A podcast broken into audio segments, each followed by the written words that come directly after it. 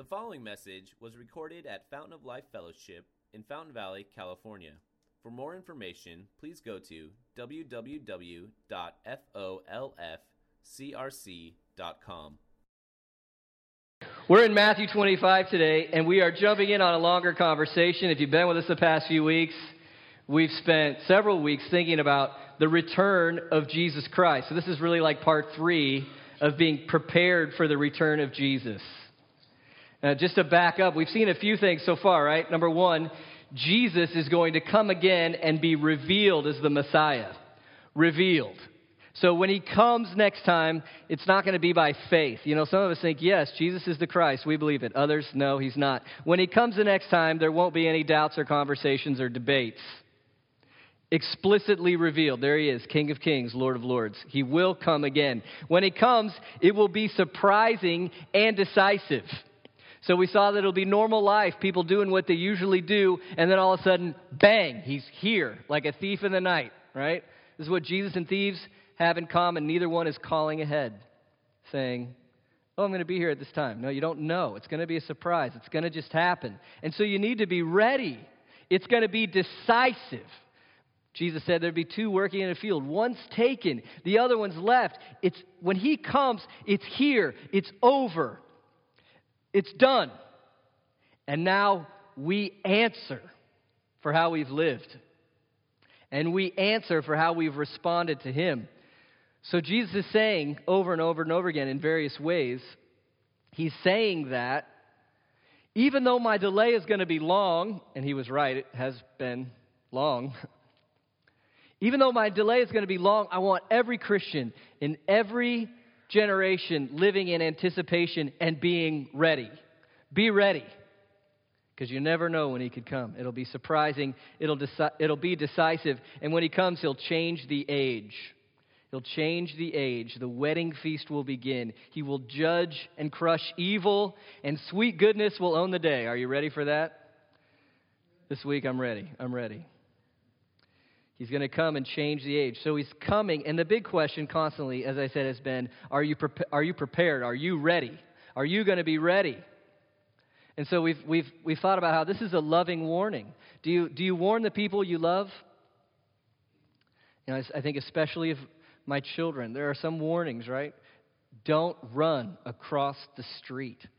Or I tell little Judah, because he's like this tall and he likes to run, you stay right next to me in the Costco parking lot because you're going to get smushed.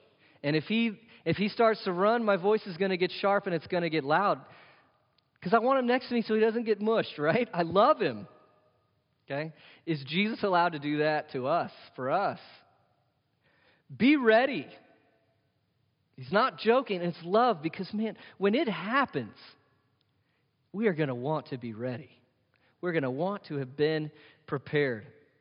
Okay, Last week, we saw the, the essential aspect of faith, right? A faith that trusts Jesus. This week, we're seeing a parable describing the faithfulness that flows from faith. Okay? The faithfulness that, the faithfulness that faith brings. So, two jobs this morning. Number one, going to try to understand the parable. Just walk through it, see its little scenes, see its episodes. And then number two, Plug in the details, find the truth, see what it means, see what Jesus is talking about. All right? Understand it, apply it. So, are you ready? Here we go. Job one understand the parable. Let's walk through this together. We're going to see, I think this will help. There's four basic scenes or pictures to understand. Two of them, groups of people described, and two of them are events that happen in the story. So, here we go. Who's the first person we meet? Look at verse 14. For it will be like a man going on a journey who called his servants and entrusted to them his property. To one he gave five talents, to another two, another one, to each according to his ability. Then he went away. So our first character here is a master who is very rich, very generous, and very wise. A rich, generous, and wise master who's going on a trip. You say, well, how do you know he's rich? Well, I know because of what he's entrusting to his servants. Uh, his generosity shows how rich he is. You see this word talent. Now, when you and I use the word talent, what do we think of? Uh, I'm good at singing or budgeting or cleaning. That fits in here later. But right now, that's not what we're talking about. Right here, what we're talking about with talent money. Talking about money. That's the parable, okay?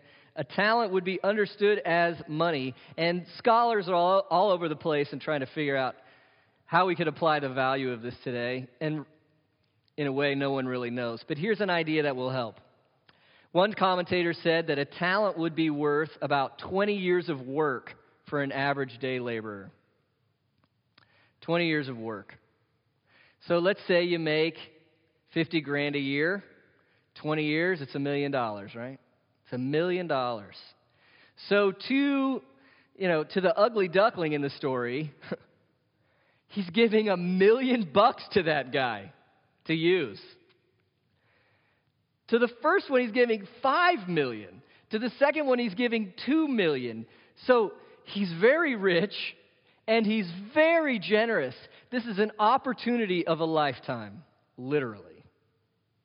The opportunity of a lifetime for these servants to be able to be entrusted with this kind of wealth and enjoy the results of investing it. It's an amazing opportunity. He's rich, he's generous, he's also wise. He gives according to ability. So, number five is really good at this game. So he's like, I can trust this one. I'm going to give him five. Number two, not as good. We're still going to give him two. Less ability. Still generous. Number one, we'll find out more about him later. You see a master who's rich, generous, wise, and how long has he gone? Long time. Long time. That's the first person in the story. Next one are the servants who are stewards. You know what a steward is? Family, we just watched, me and the kids watched Lord of the Rings recently again. Do I bring that up too much around these parts? Steward of Gondor, right? Tolkien's story. He's sitting in uh, the castle and he's sitting in the little the little chair down here because the big one belongs to the king. He's the steward. So he's in charge until the king comes. And he's a terrible steward because when the king comes, he says, I'm not giving this up. I'm king. No, it's not yours, man. The point is, the steward is responsible to take care of somebody else's wealth, somebody else's property. It's an incredible honor. You have incredible responsibility, but in the end, it's not yours. It belongs to someone else. And so we see these servants who are left as stewards. Stewards. And of course, we see that two stewards were faithful and one wasn't. So look at verse 16.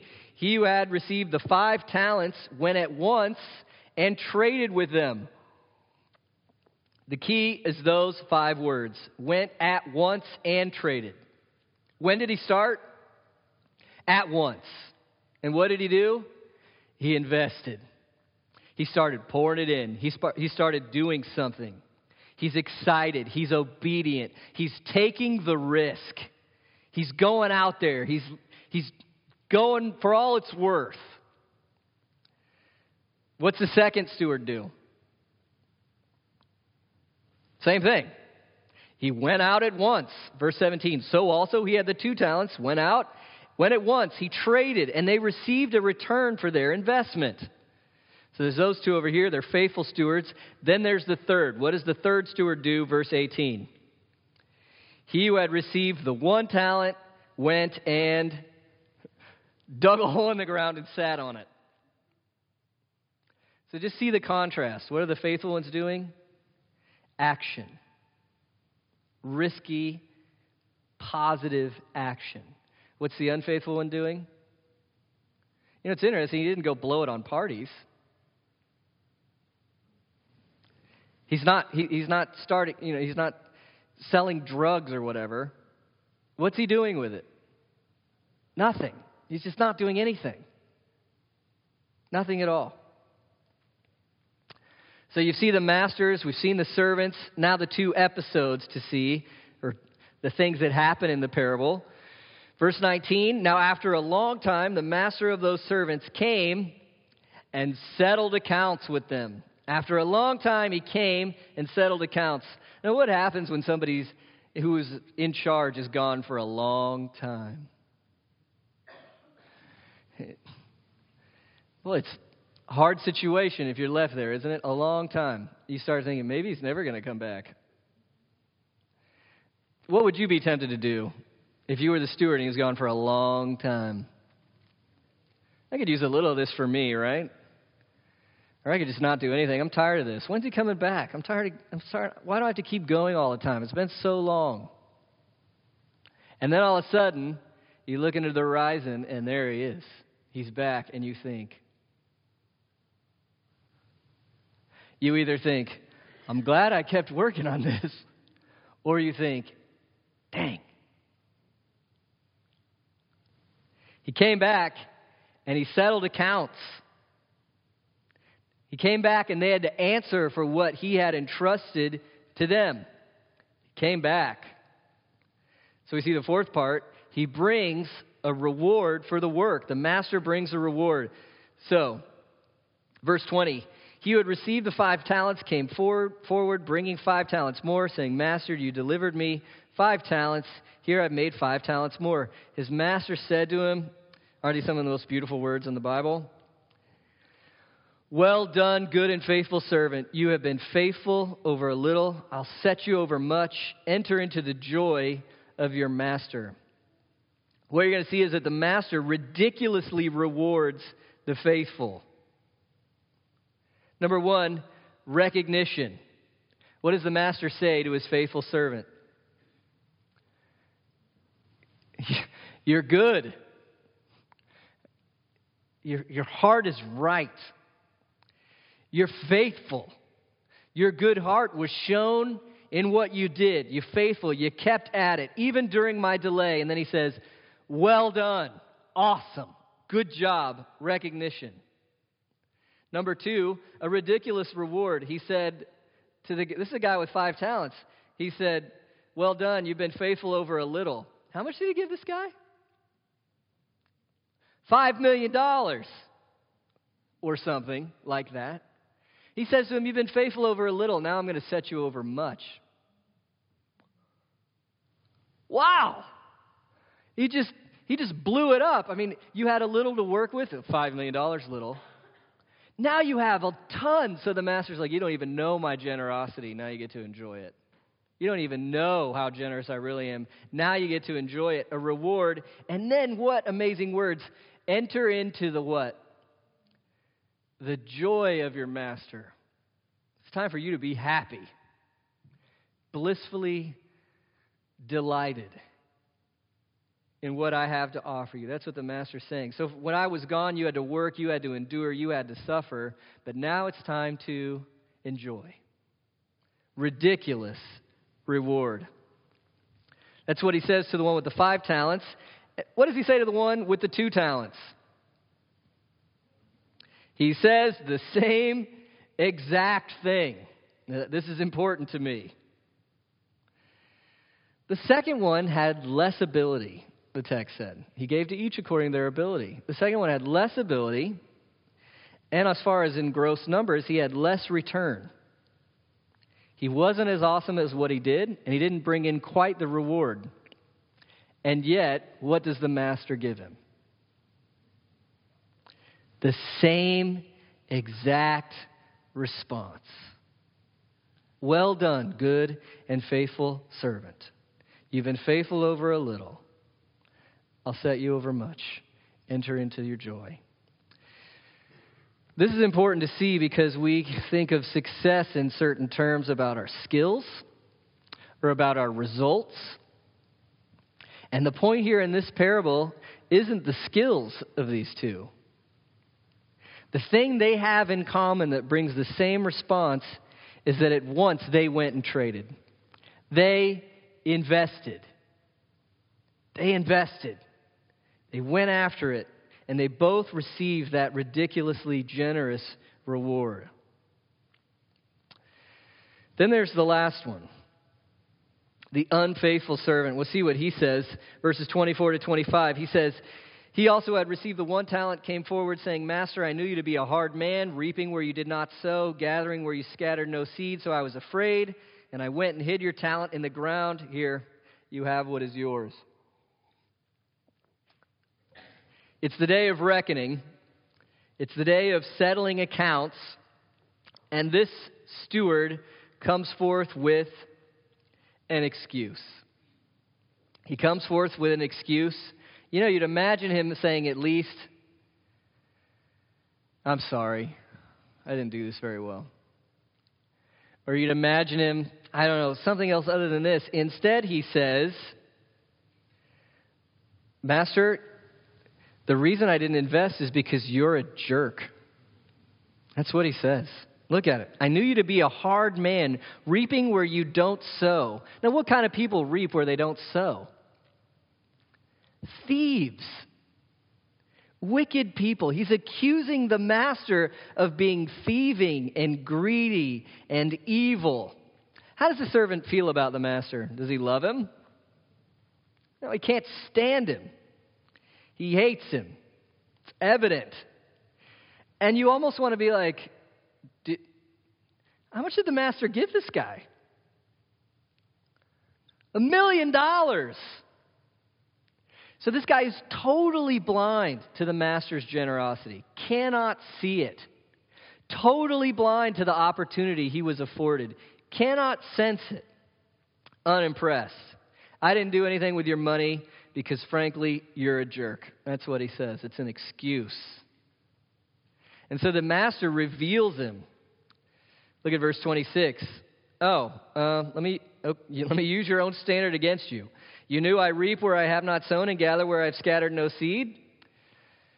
Well, if that were true, verse 27, then you at least should have invested my money. Is that really what it was? You thought I was mean, so you were scared of me? You were afraid of making mistakes because I'm so mean? Well, wouldn't you have done at least a little bit risk free if that were true? If that were really the case? If that's really what you thought about me? No. Let's get to the heart of the matter, the master says. What is he? Verse 26. His master answered him, You wicked and slothful servant. The first two stewards were good and faithful. Their hearts trusted in and loved the master, and that was evidenced in their faithful lives as they waited for him to come back. The third steward, what's his heart like? He's wicked. He Does not like the master, does not trust the master. And how is his wickedness, his wicked heart, how is that evidenced in his life?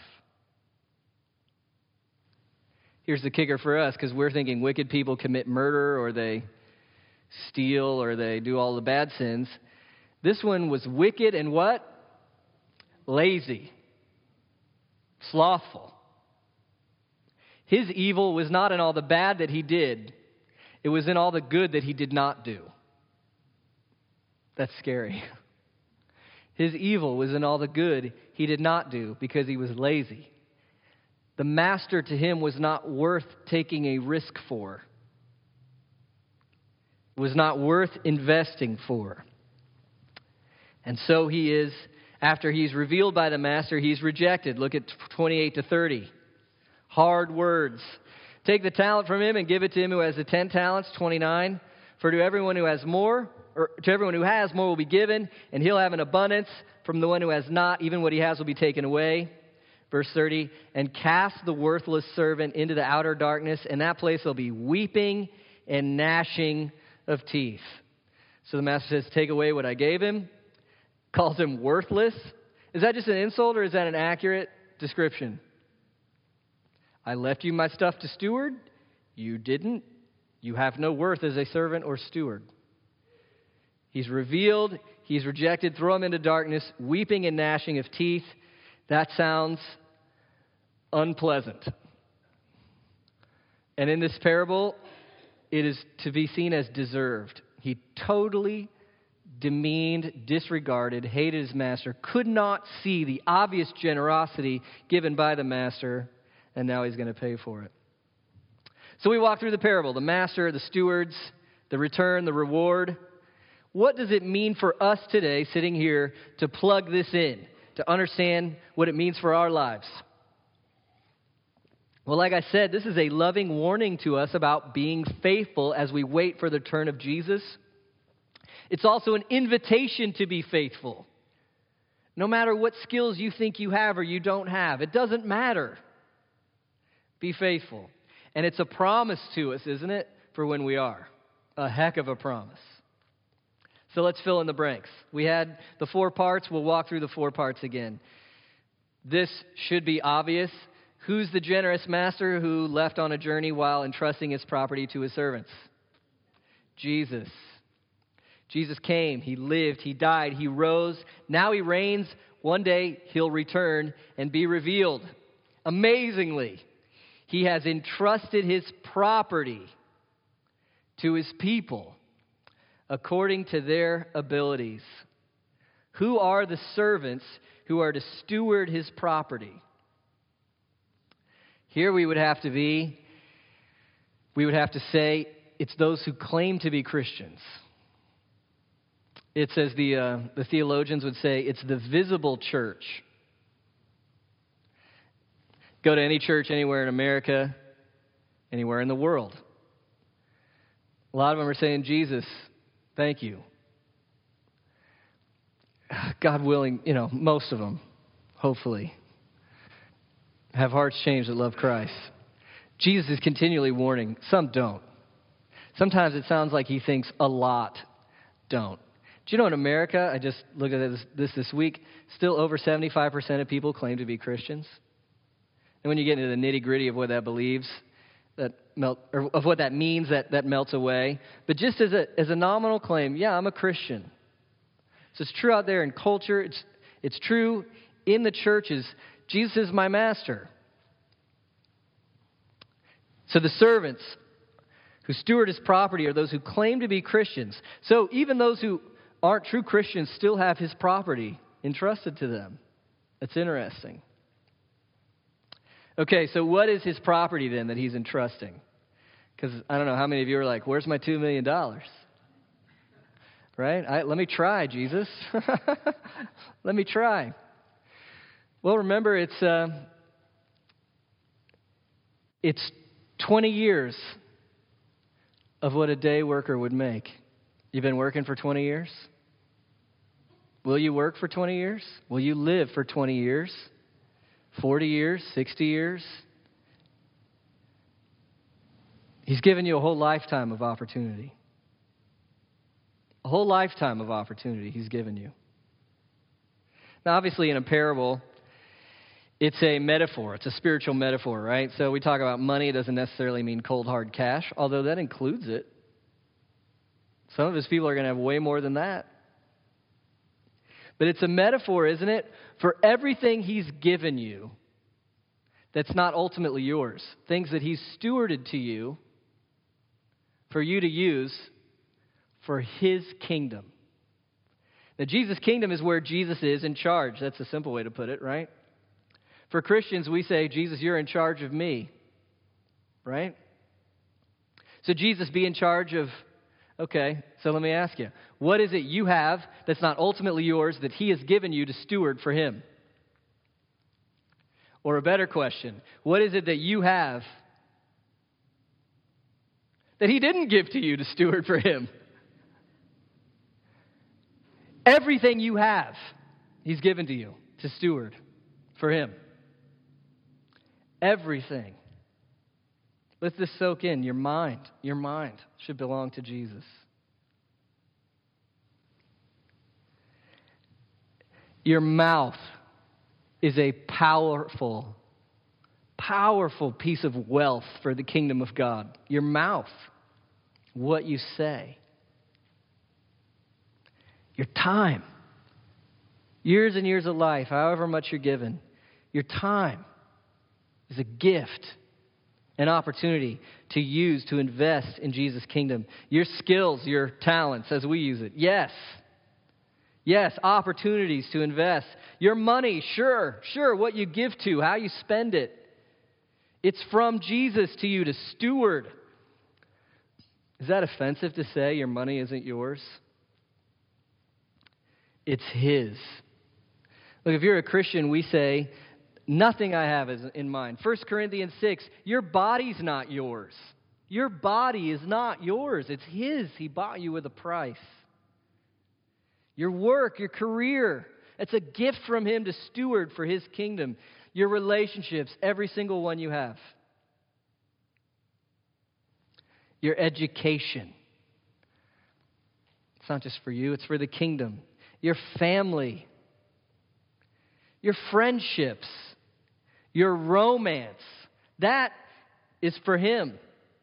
Our marriages are for Him. Our culture's in love with this. Marriage is the idea, you know, what's that silly movie? You complete me, right?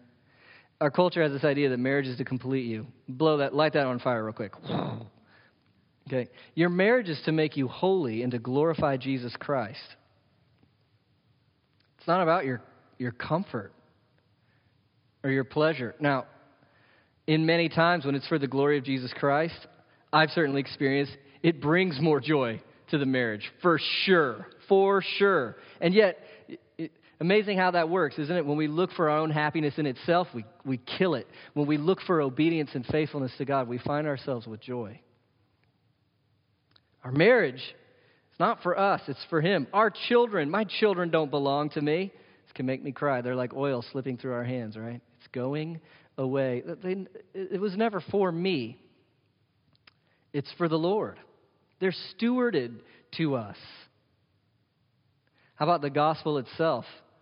Did Jesus give you the gospel so you could sit on it like an egg? Bury it in a hole? Here's your gospel. I sat on it.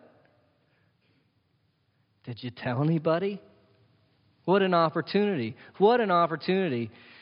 Wow, when it comes to participating in Jesus' kingdom, sure, we have different abilities, different skills, and yet we are each, just like this parable, filthy rich in opportunity to invest in the kingdom. Filthy rich. If you cannot think of a way to invest in Jesus' kingdom with your life, please talk to me after the service.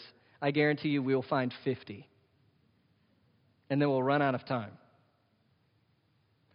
The potential for you to live for His glory in every aspect of your life is almost unspeakable.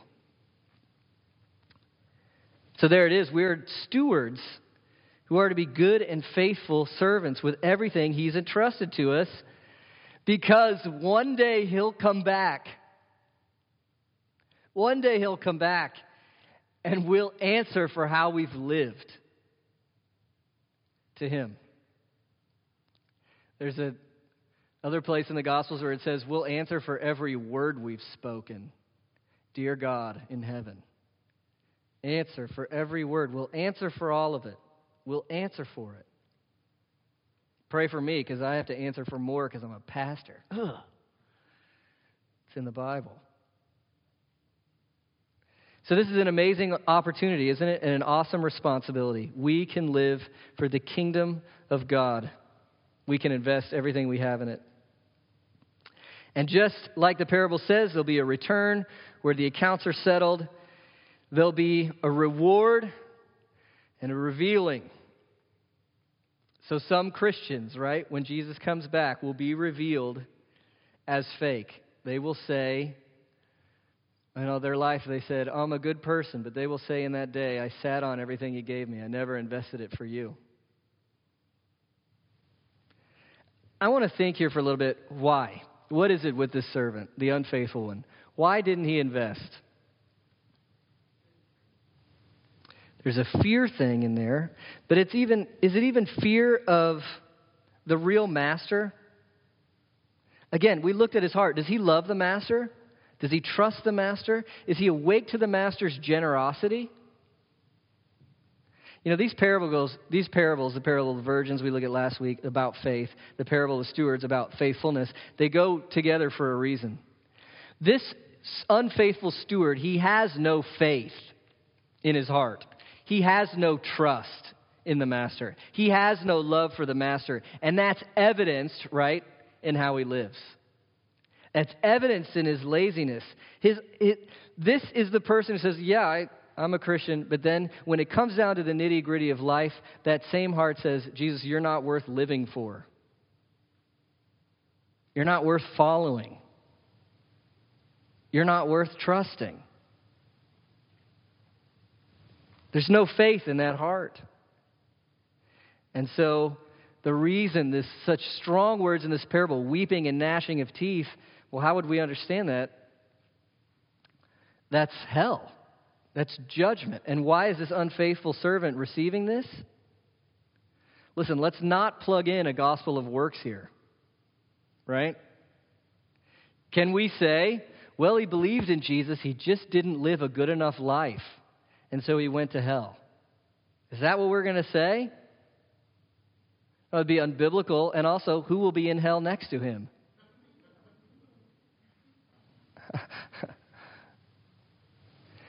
No, he was unfaithful because he had no faith. He did not trust in the master, which means that the answer to being faithful is to have what? Faith. When you were faithful, why were you faithful? Uh, there's so many. You, you guys are such a group of faithful people. It's amazing. You're so faithful. Why? I know why. It's because every day you trust in Jesus. Your faith expresses itself in your faithfulness. And in the moments, right, we're all unfaithful in moments. Can I get an amen? Okay, we're all still unfaithful in moments.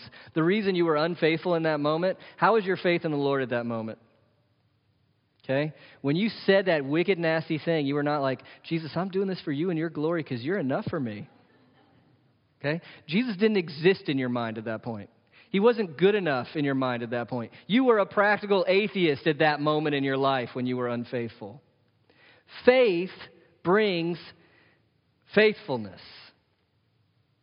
And both are a risk, right? Isn't it a risk?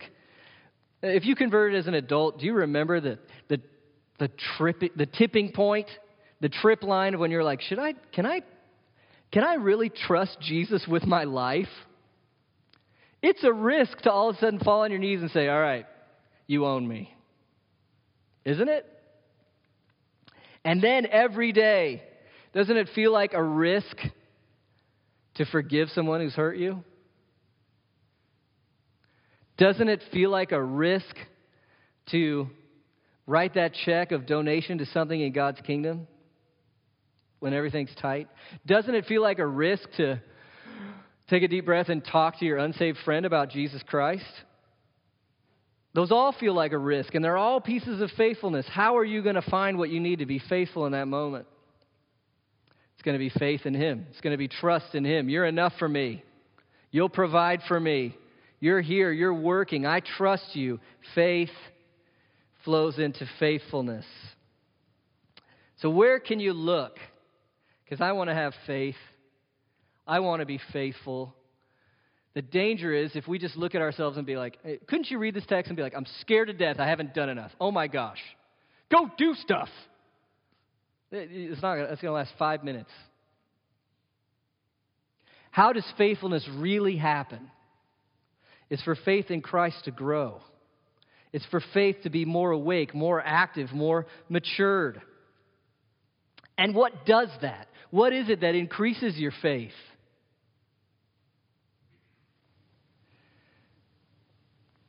You know, if we just look up at what's happening in the Gospel of Matthew, as Jesus says this, what is he going to do in just a couple days?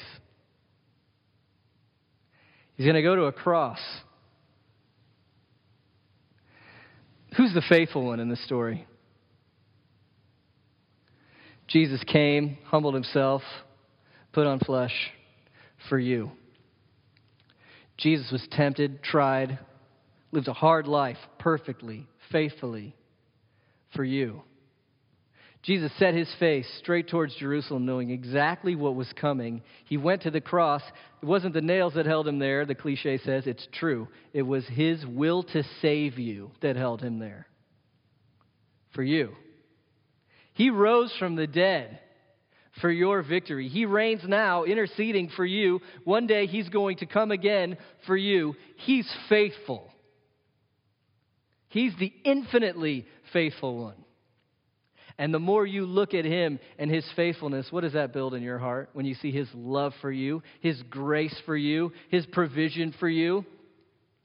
It grows your faith. And that makes you want to. I want to go at once and invest. I want to do stuff for you, Jesus. I want to encourage somebody for you, Jesus. I want to be faithful. I want, I want the world to see a little you in me as I do this, Jesus. I want to be generous, Jesus. I want to, I want to help somebody. I want to, I want to be loving. I want to tell somebody about who you are. Look to Christ and his beauty, his glory. Look to the cross to build that faith that enables faithfulness. The fact that he died for you means that he loves you.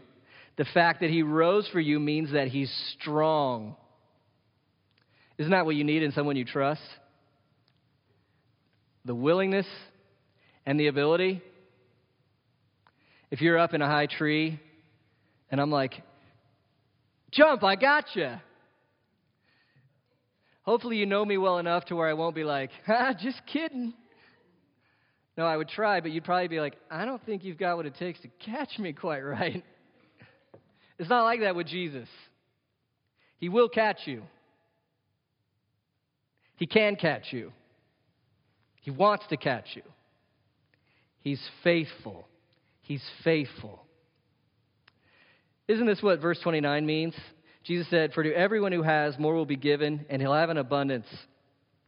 From the one who has not, even what he has will be taken away. Everyone who has what? It's faith. You have him by faith. If you have, it'll grow into faithfulness and that'll be rewarded, and you'll get more and more and more. Your story as a Christian is getting more and more and more. What do you have at the end? An inheritance. But if you don't have it from the one who has not, has not what? Faith. A real trust in Christ. You could go to church and say the right things and look like a nice person. If you don't have faith in Christ, even what it looked like you had, that will be taken away. And all will be lost. By faith in Christ, we're faithful. Now, it won't be perfect, right? Are we talking about a perfect faithfulness here? No, but it'll be genuine. It'll be enough to prove as evidence. Evidence. This is how it works with the gospel, right? God's forgiven all your sins, and He remembers and purifies all your good deeds so that when He looks at your life, and you stand before Him, He will see as evidence everything you did by faith. And now we get to the reward. I said in the beginning, you want to be truly successful, appreciated, and happy. And in this life, if you strive for that and you work for that, you become the CEO and you're rich and everybody knows who you are, it won't work. What is real success? I've had to struggle with this in my life. What does it mean to be successful? I'm not over it. I'm very insecure sometimes. If you look at these two faithful servants, one had five, one had two. One was more talented, one was less. One had more resources, one had less. They received the same reward because both of them were what? Faithful. Faithful. True success is what? faithfulness to Jesus. True success is faithfulness to Jesus. Now you have to ask does, does faithfulness always look like success?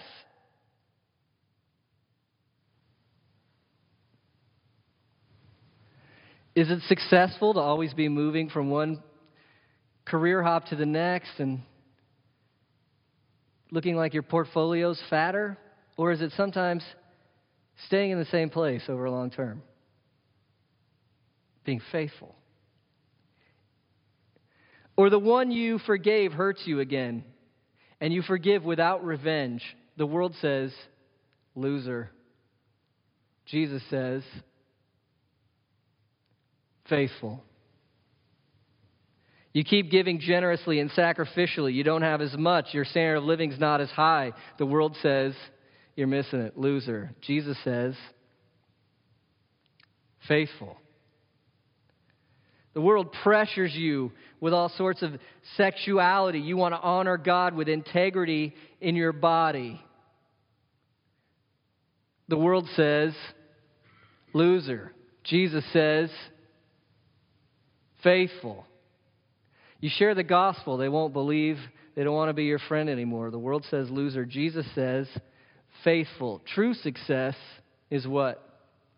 Faithfulness. It's faithfulness. That'll change the way we live if we believe that. Faithfulness. And your faithfulness will be recognized. Can you believe this? J.R. Tolkien, I brought him up once, I'm going to do it again. He wrote, The praise of the praiseworthy is above all rewards. The praise of the praiseworthy is above all rewards. You need to imagine this. Imagine Jesus coming back and finding your glance and looking you in the eye. And imagine him saying, Well done, good and faithful servant.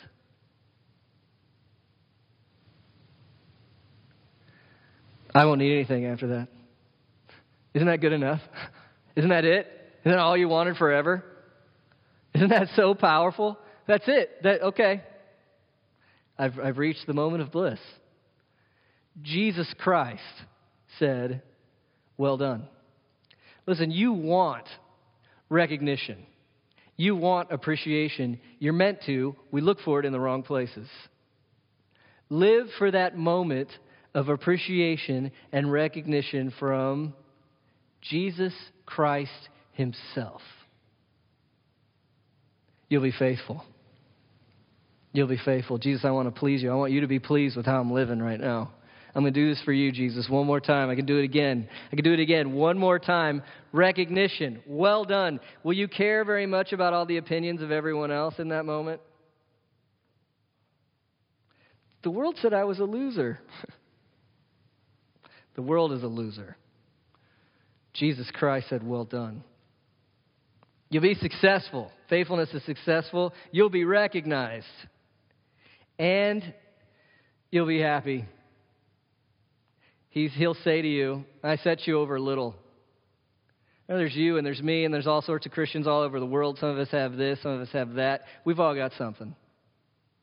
And it's all little compared to what we're going to get in the next life. He'll say, I got more for you. Isn't it cool to think in heaven you won't just be floating around like a cherub?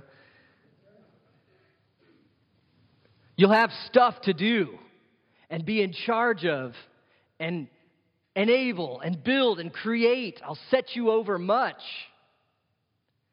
And the best part of it is enter into the joy of your master. This is heavy theology right here, but there is no one happier than the triune God. There is no one happier than the triune God. We're happy sometimes. We have to look for all these things to make us happy. We're needy. God is sufficient and satisfied in himself, full of love and fellowship, eternal glory forever and ever. He's infinitely happy all the time in himself. And the triune God, through Jesus Christ, by the power of the Holy Spirit, says, Come on in and enjoy my happiness.